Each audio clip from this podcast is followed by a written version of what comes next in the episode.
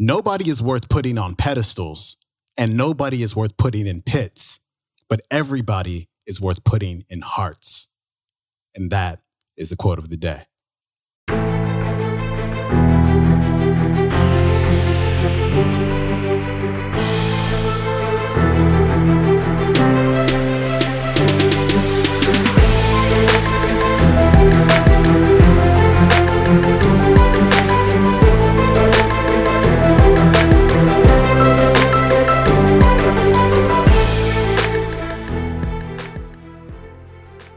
Welcome back to the Quote of the Day Show. I'm your host, Sean Croxton of sean croxton dot com. Thanks for tuning in. We got Doctor John Demartini back on the show today. But before we get to the doc, I have to say one thing. There are quite a few parents who have emailed me saying that they listen to the show with their kids in the car. This might not be the show for that.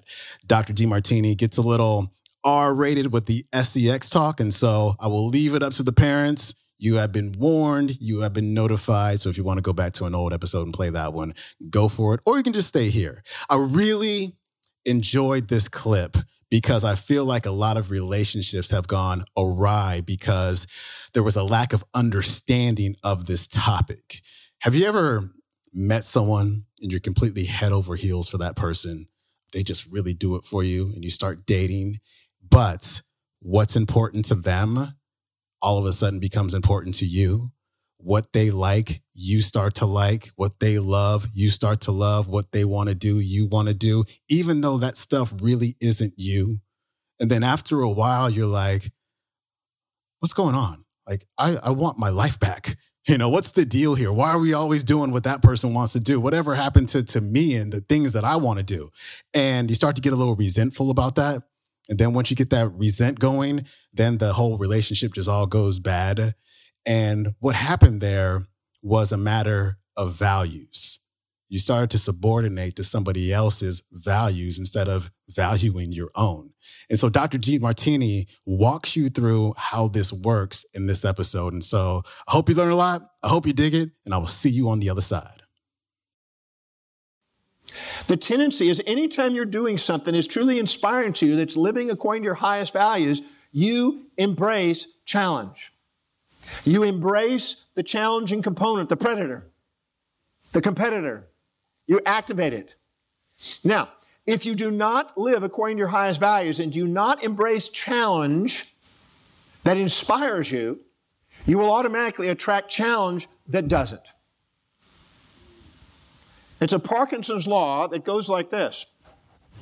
If you don't fill your day with things that inspire you, it will fill up with things that don't. If you don't fill your day with things that are high priority, it will fill up with things that are low priority distractions. If you don't plant flowers in the garden of your mind, it's going to fill up with weeds. The key is to identify what's truly most congruent, most inspiring, that you want to dedicate your life to, that gives you both support and challenge, that is inspiring to you, that's a challenge to conquer, and keep yourself on the edge and fill your day with that if you want to get the maximum adaptability out of the environment and be able to transform this so-called distress into eustress and actually maximally perform and achieve. Are you with me so far? Yeah. Now,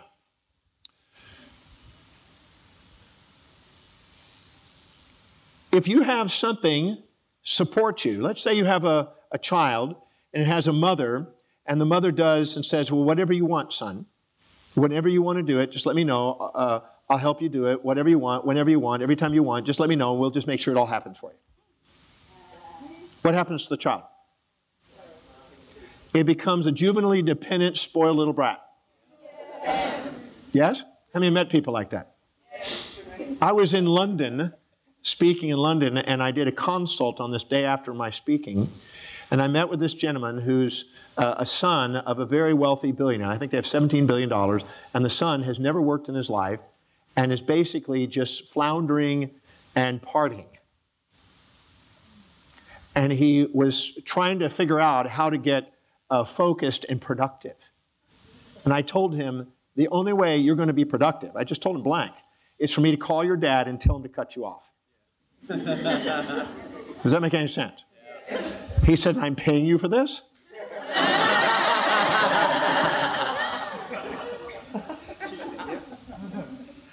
many of you know that's truth? Because he has no drive, he has no ambition. He You're just going to party animal. The playboy. Okay?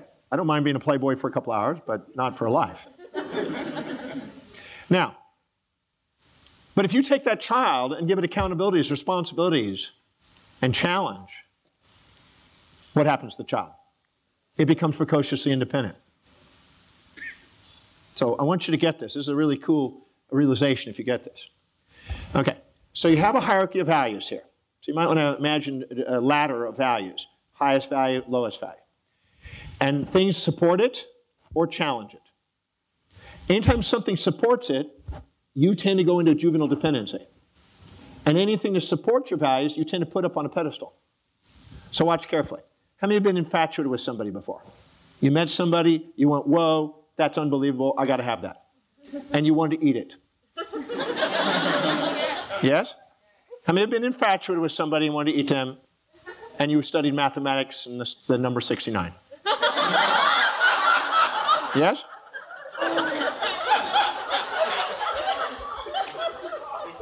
These two girls are laughing. Okay. But would you agree that when you're infatuated with somebody, you, you have a tube that runs from your mouth to your other side, okay?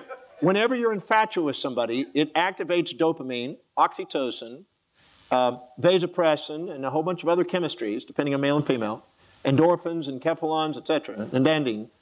And it, when it does, it makes you addicted to them, bonded to them, and pleasure associated with them. When you do, you don't want to lose that. It's prey.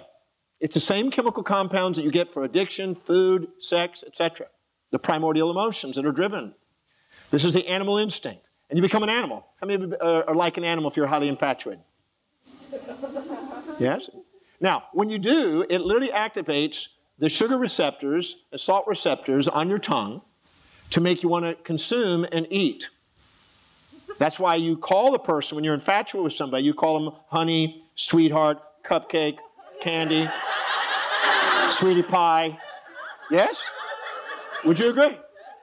And you want to eat them because you're, you're thinking, cupcake. Okay? So what happens whenever they support your values, you tend to activate those chemistries. You tend to become addicted and bonded to it and pleasured. You fear the loss of it because you fear the loss of prey. This is built into your biochemistry. And when you do, you fear the loss of it, and you're anxious, and you become dependent on it, and you become a juvenile dependent because you minimize yourself and put it up on a pedestal.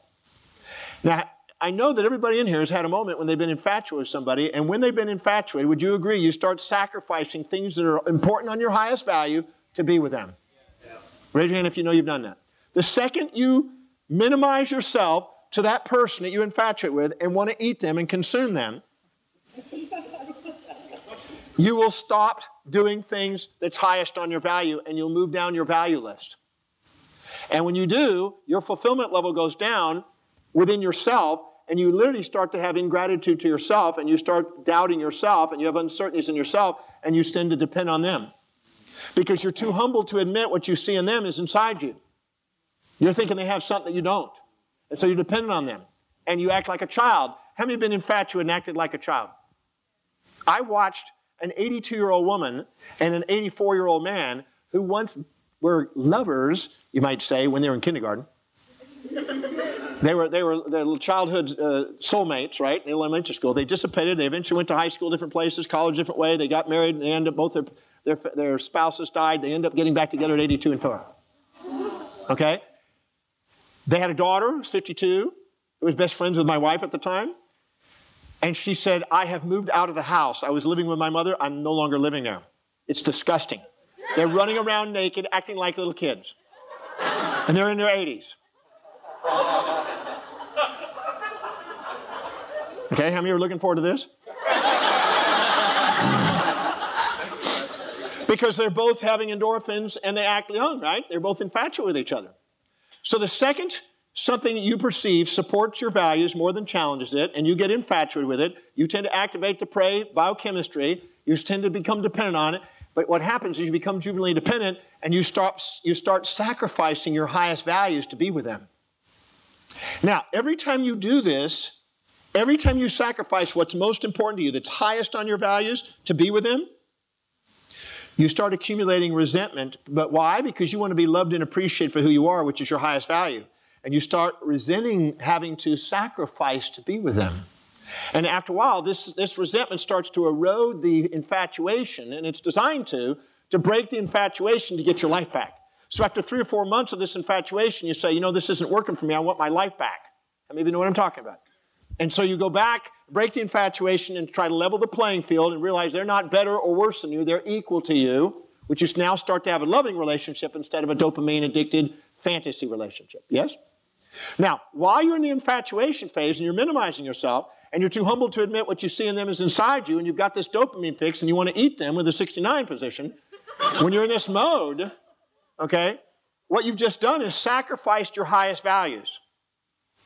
And when you do, your adaptability to change is now jeopardized because you fear the loss of them. And so if they left you and said, I'm leaving now, you're devastated. And some people that are highly addicted, highly bound, highly infatuated, highly pleasured over somebody, if they get dumped, they'll commit suicide. I maybe got what I'm saying, because they're addicted to somebody. Or let's say, let's take the person out of the place, let's say a career, or anything that you're highly addicted to, if all of a sudden it's taken away from you, you can be in highly depressed, highly withdrawal mode. So anything that you perceive as support without a challenge, anything you become infatuated with or addicted to, anything that those chemical compounds get highly strong and you have a primordial attraction and impulse to, like an animal, you're vulnerable to. And it runs your life. Would you agree when you're infatuated with somebody, they occupy space and time in your mind and run you? Raise your hand if you've been infatuated and couldn't get out your mind. They're running your life. That is where you have the inability to adapt to a changing environment. Because if all of a sudden they left you, you're not able to adapt because you're highly polarized. Would you agree if, if you go into areas of the world where you have a tremendous amount of fundamental black and white thinking, where there's high, good, bad, right, wrong, black, white thinking, you have the least ability to adapt to changing environment and the most stagnation? Now let's go to the other side. What happens if somebody challenges you more than supports you? They go against your highest values. They're the predator. They challenge you. You got two activations, fight or flight response, and you want to get independent from them. And you become stronger and stronger and stronger because of the competition and challenge. So what happens, you become precociously independent. How many have been resentful to somebody and talked down to them? You should do this, you ought to do this, you're supposed to do this, and you start talking like an authority, like an adult around them. Well, but when you're infatuated, you talk, is that okay, honey? Because you're afraid of losing them. So what happens, you move into juvenile dependency when you get infatuated, but on the other side, you go to precocious independence. When you do, you move up your value list. That's why challengers increase the probability of you living authentically. I mean, got what I just said. So if you don't go after challenge, you'll attract challenges that don't inspire you. But if you go after challenges that inspire you, you will increase the probability of you living according to your highest value, not your lower values. Because you won't sacrifice yourself. You'll tackle yourself and take on yourself when you go through challenge. So the fastest way to be a leader and authentic is to tackle challenges that inspire you. Now, if all of a sudden something challenging comes along and the predator is very overwhelming to you and you resent it, would you agree if you resent somebody because of the challenge that they can occupy space and time in your mind? How many have been occupied by both? I've been highly resentful, so angry, so resentful, I could hardly sleep, I could hardly function, I couldn't be present in my work. I've been so infatuated, looking at a girlfriend one time, just staring at her picture, completely unfunctional. Yes? Anybody been there before? In my twenties, I had both of those experiences. Now that I'm fifty-eight, I know that nobody's worth putting on pedestals. And nobody's worth putting in pits. But everybody's worth putting in hearts. All right, that is Doctor John Demartini. His website is D R D martini dot com. That's D R D martini dot com. If you are interested in learning what your highest values are, Doctor Demartini has a free value determination process available over at D R D martini dot com slash values. I highly highly, highly, highly recommended. Is something I have all of my masterminders do. And once they do it, they go, that was incredibly enlightening, because it really shows them why they've been getting the results that they've been getting in their relationships, in their businesses, in their finances, with their family, on and on. So again, highly recommended, D R D martini dot com slash values. That's it for me. I will see you tomorrow with our Finance Friday episode. Peace.